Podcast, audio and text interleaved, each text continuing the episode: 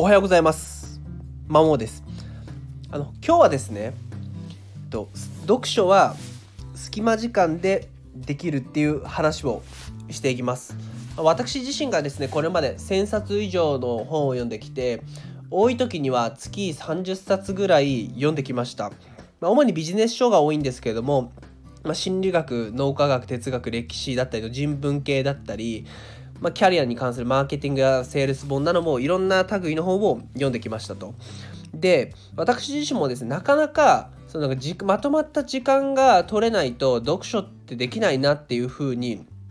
思っていた時期もあったんですけども本当にですね5分からま10分みたいな隙間時間さえあればですね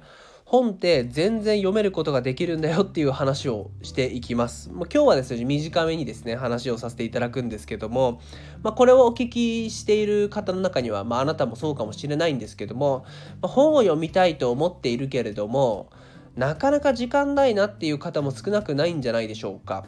まあ、ただですね、えっと、結論もにもなるんですけどもというかもうすでに言ってはいる言っても言ってますけども、まあ、本を隙間時間あれば読めますと。まあ、なんでかっていうと例えばビジネス書であればですね、まあ、いろんな各所大大きな章が56個あってものによるんですけどもまずその中に小さな見出しがありますよねと。でその小さな見出しって大体一個一個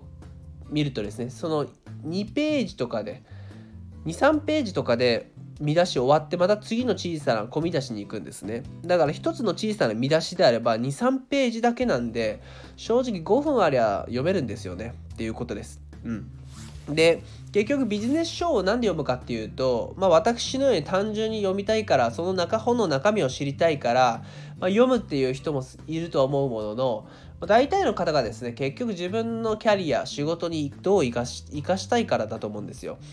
そう考えると結局一つの込み出しを読んでそっから何を得てじゃあ自分の仕事にどう活かせるかを考えるっていうだけであれば5分までできると思うんですよ。っていうかできますね。かと私もそれほど本読むスピードは速くはないと思うんですけどもそんな自分でもできるのでまあここに聞いている方の多くはできるんじゃないかなっていうふうに思いますんで是非ですねもうその読書は時間一定の時間を確保しなければできないっていう思い込みは、まあ、捨てて、まあ、少しほんと5分でもあれば一つの見出しを見る。ぐらいなことをすれば、まあ、ちりつもになってですね、まあ、あなたのキャリアも変わってくると思うんで、是非ですね、これをお聞きの方は実行してくれたら嬉しいです。以上です。